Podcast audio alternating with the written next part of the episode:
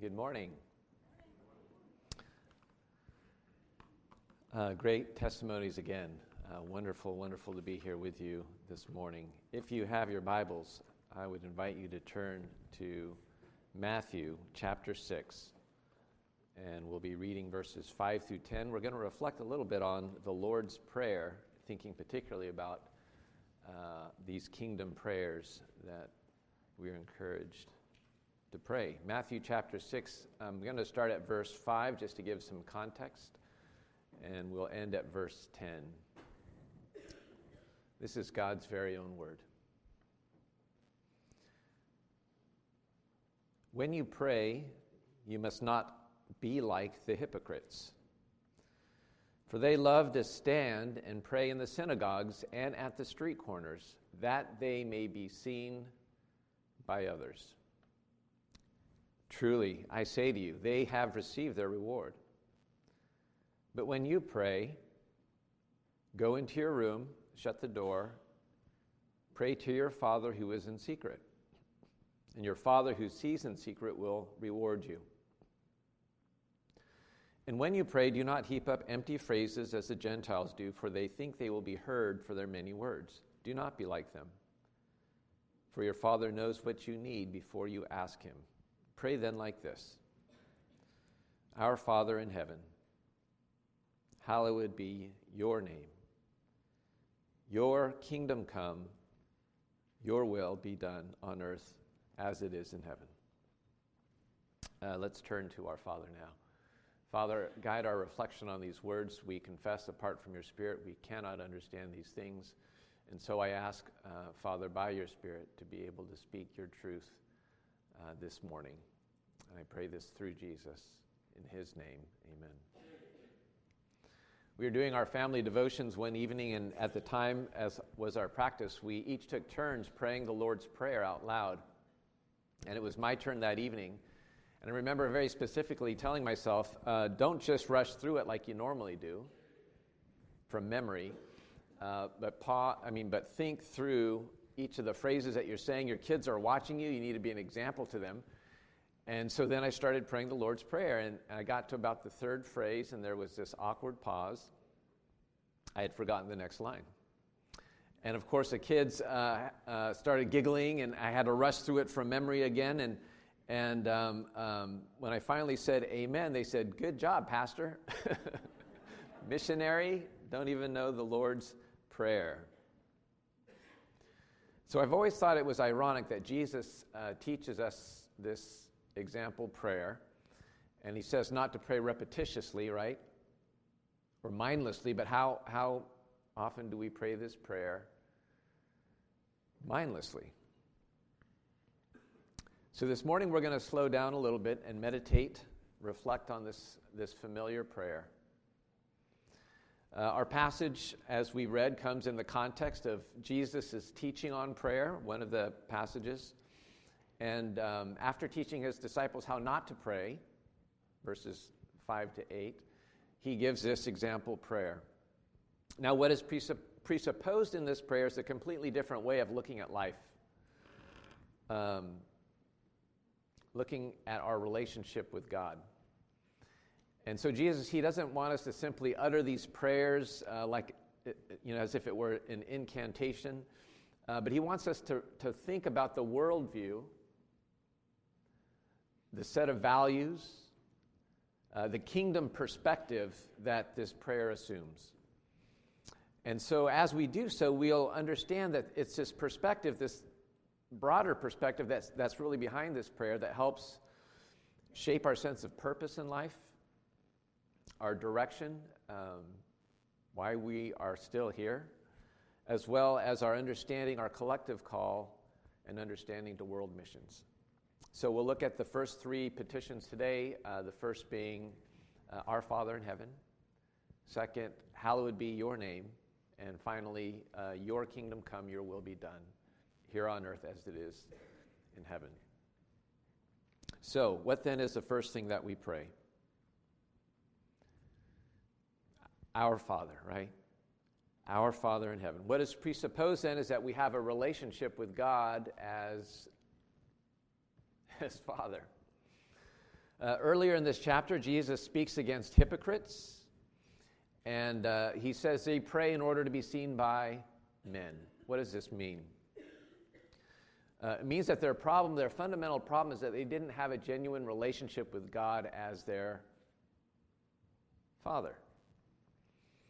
Even though they were religious, they were probably the most religious people in the society. Um, the religion didn't go beyond the external actions, the culture they were used to. They were just acting as if, right? That's what a hypocrite is. They knew God as Father. What we must recognize before anything else is the fact that we cannot engage in any meaningful way in missions, or for that matter, have um, any real peace or joy in our hearts, unless we have a relationship with God as our Father. You know, I think much of our striving in life. Um, whether we are actually conscious of it or not, is really a striving to reconnect with the one who made us. And so this prayer assumes that we have a genuine uh, relationship with God as our Father. But maybe there are some here, even this morning, who feel quite honestly far from Him. And it's encouraging to see some uh, children in our midst. Um, and I want to say, uh, particularly those who are covenant kids who've grown up in the church all their life, uh, having a genuine relationship with God as Father is different from growing up in the church. As, as, a, as much of a blessing as that is, it's different from knowing the right Sunday school answers, um, even saying the sinner's prayer. You see, having a genuine relationship with God as Father is only possible when the Holy Spirit comes into your heart and changes you from the inside out. It's a spirit it, that convicts us of our sins. It's a spirit that, that uh, leads us to true repentance, true faith. Helps us make sense of the Bible. All of a sudden, the Bible starts clicking and you, and you understand what, what God is saying there. It's, it's the spirit that fills us with the fruit of the Spirit love, joy, peace, patience, goodness, kindness, faithfulness, gentleness, and self control. In fact, the Apostle Paul tells us, does he not, that uh, it is a Spirit that adopts us as the children of God and enables us to cry out to God, what? you got it. Abba, Father. So I ask you this morning, before we even talk about missions or anything like, are you in a right relationship with God as your Father? Uh, one of Ernest Hemingway's short stories describes this story um, of a Spanish father who wants to reconcile with his wayward son. His, his son had run away to the big city of Madrid. His father, thinking how to reconnect with his son, decides to take an ad out in the local paper, well, the paper of the city, the El Liberal. And, and in this ad, he, he hopes somehow that his son will pick up the paper and read the ad. He writes, uh, Paco, that was his son's name, uh, meet me at Hotel Montana on no- noon Tuesday. All is forgiven. Love, Papa. And so when the father went uh, to the square of that hotel, um, uh, Paco is a common name in Spain. Uh, he found 800 young men named Paco waiting to reconcile with their fathers. Um, Hemingway strikes a chord in our hearts, does he not, with this story? What, what child doesn't want to be reconciled with his father? What child doesn't want to be in a good relationship uh, with his dad? Now, if this is true with our earthly fathers, how much more true ought it be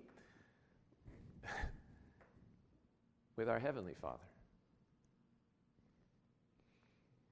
All of our prayers, all of our religion, all of our good works are worthless if we don't have a genuine relationship with our Creator, God, as our Father. So if you have come this morning and you feel far from Him, um, I'd encourage you don't, don't wait another day. Uh, let's call upon our God, our Father. Let's confess our sins, confess our brokenness.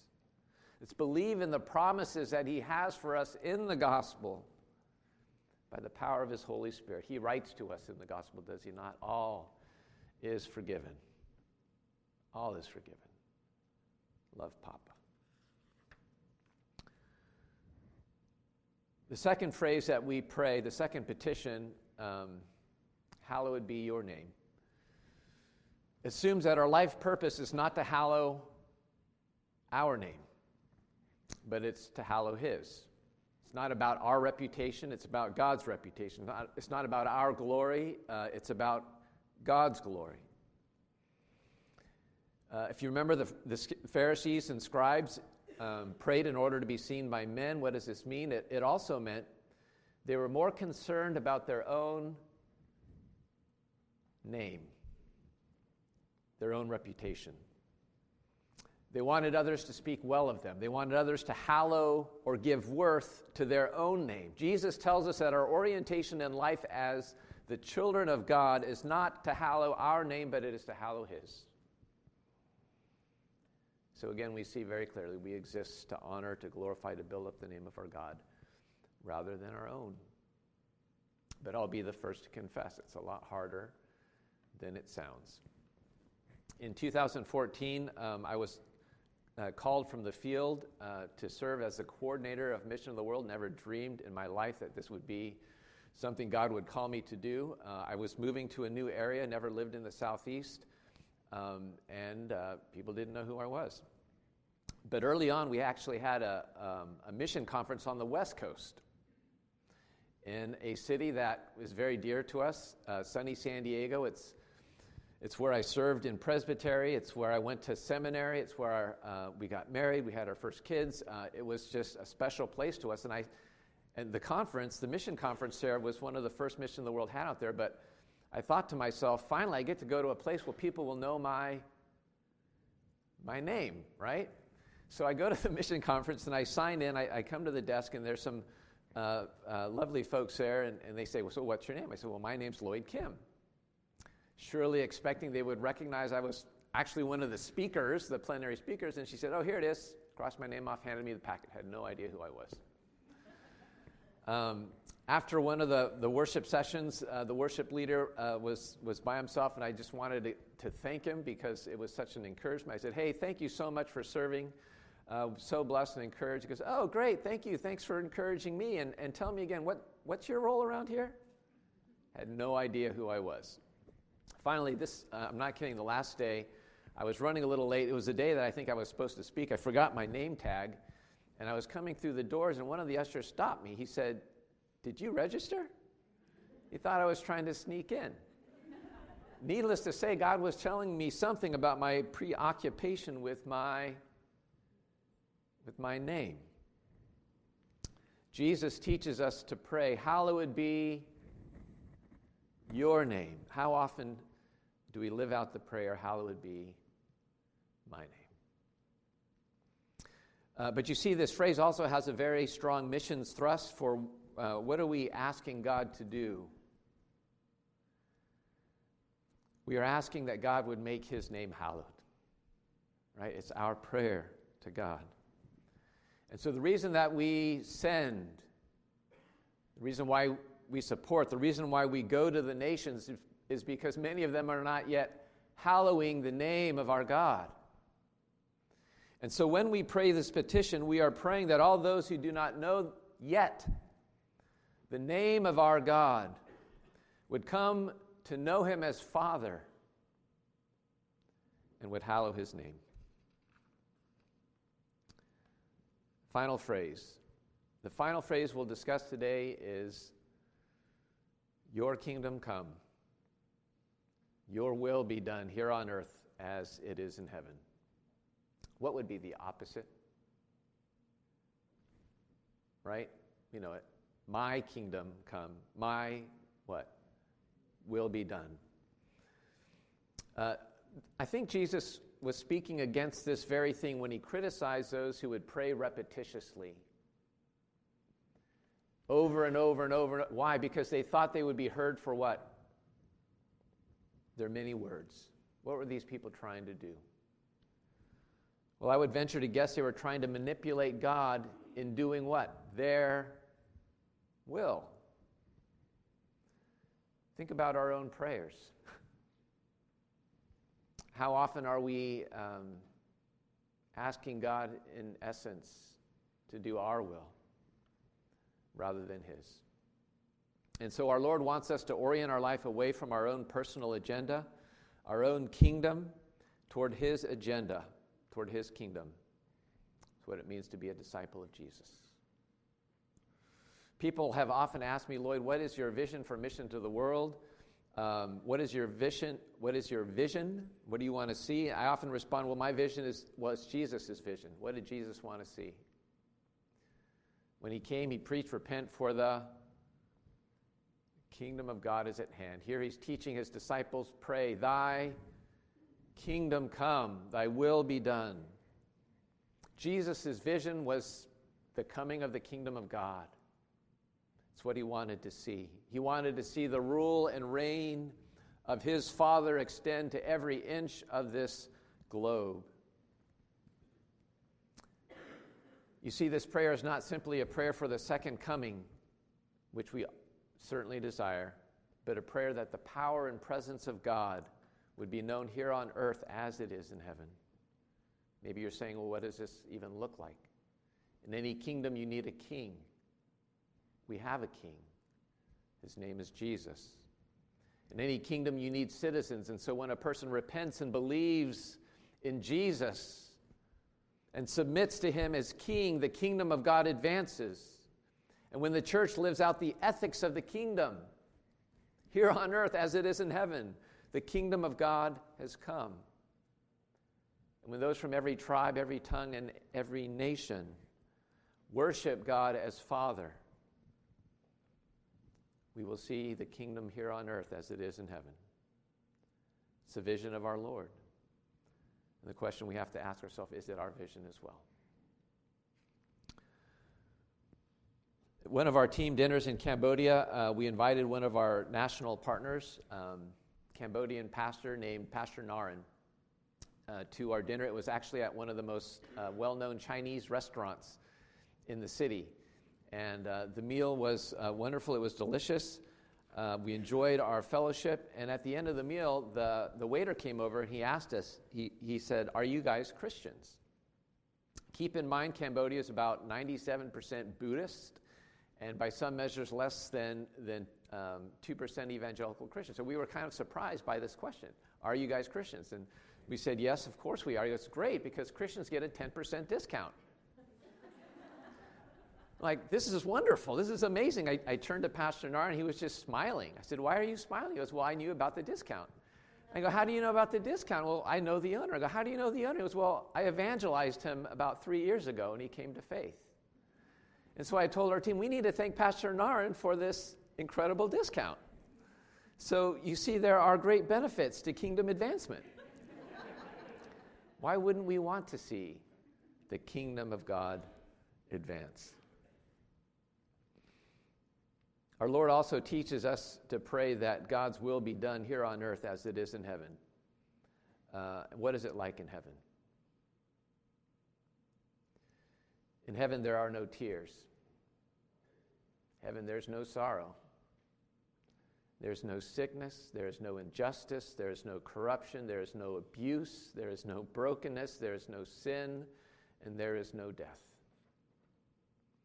So we are praying, in essence, that, that Satan's kingdom would be destroyed and that the gospel would go throughout the world. His church would advance, and that Christ would reign, that our King would reign here on earth as it is in heaven. Now, Jesus, he teaches us to pray this way because, quite honestly, this is how he prayed. Jesus prays, Our Father he, think about that. Our Father. Jesus considers us his what? His brothers and his sisters. And Jesus prays, Hallowed be your name, when his own name was mocked, when his own name was ridiculed. Jesus prays, Thy kingdom come, thy will be done, and then establishes this kingdom by submitting to the Father's will. You remember in the Garden of Gethsemane? What did Jesus pray? Father, take this cup from my hand. But then with resolution ended, and yet not my what? Will be done but yours. So, what did it mean for Jesus to pray this prayer? Well, it meant that he would willingly give, willingly sacrifice, willingly submit to the suffering and pain of the cross. You see, Jesus, he gave up everything for the sake of the kingdom. He gave up everything for our sake. And so, what are the implications then of this kingdom prayer? The implications that out of gratitude of his lavish grace, that we who belong to his kingdom would live wholeheartedly for that kingdom, and that we would submit to our king, and that we would seek to advance his will, his name, his glory above all else. And you see, this is where missions comes in. Our Great Commission mandate to go and make disciples of all the nations is the means by which the kingdom of God advances. And so, if we want to see the vision of our King come about, we need to take seriously this mission that we have in sending, supporting, and going to the,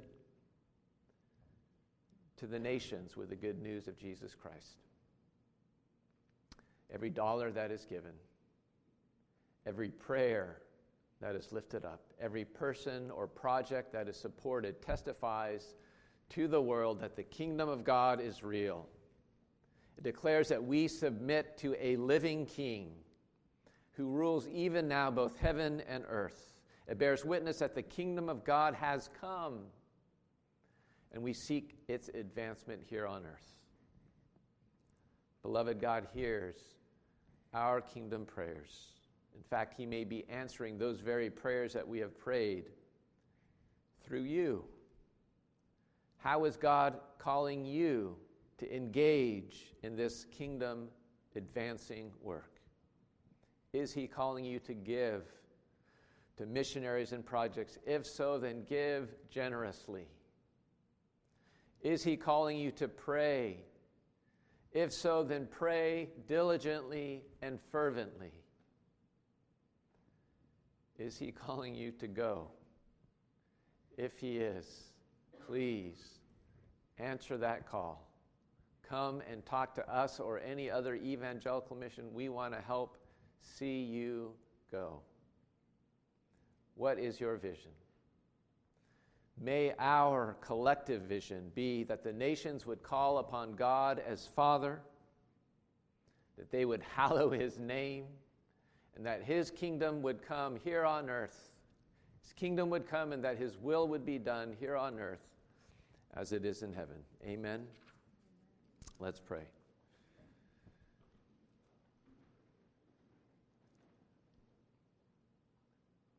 Father, uh, thank you for calling us to yourself. Father, fill us with your spirit that we might live out um, this identity that we have. And may this familiar prayer that we pray guide and lead our understanding of what you would have for each of us, individually, collectively as your church. Lord, we want to we want to see your name hallowed. May your name be hallowed across this world. We ask this in Jesus' name. Amen.